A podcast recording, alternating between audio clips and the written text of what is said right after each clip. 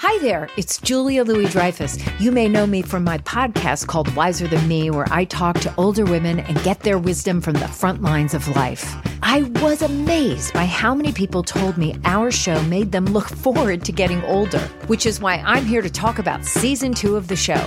Sally Field, Billie Jean King, Beverly Johnson, Ina Garten, Bonnie Raitt, just to name a few.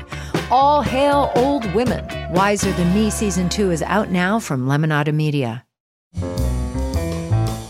This is Merriam Webster's Word of the Day podcast for Monday, July 12th.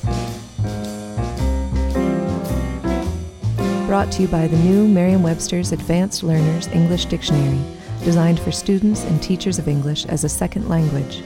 Learn more at learnersdictionary.com. The word of the day for July 12th is stand pat, spelled as two words Stand pat is a verb that means to play one's hand as dealt in draw poker without drawing.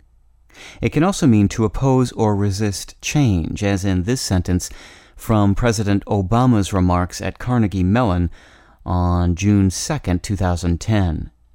We cannot afford to stand pat while the world races by.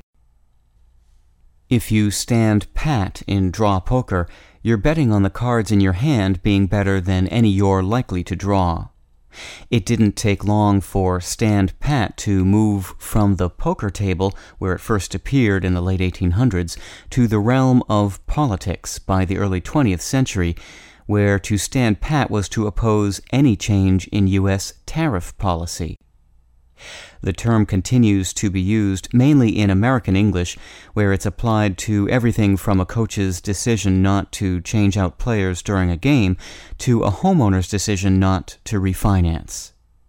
The single word nouns standpatter, meaning one who resists or opposes change, and standpattism, which means resistance to change or reluctance to take positive action, are also used, although generally only in political contexts.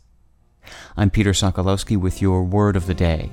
Visit the all new learnersdictionary.com, the ultimate online home for teachers and learners of English. A free online dictionary, audio pronunciations, custom study lists, and interactive exercises are available now at learnersdictionary.com.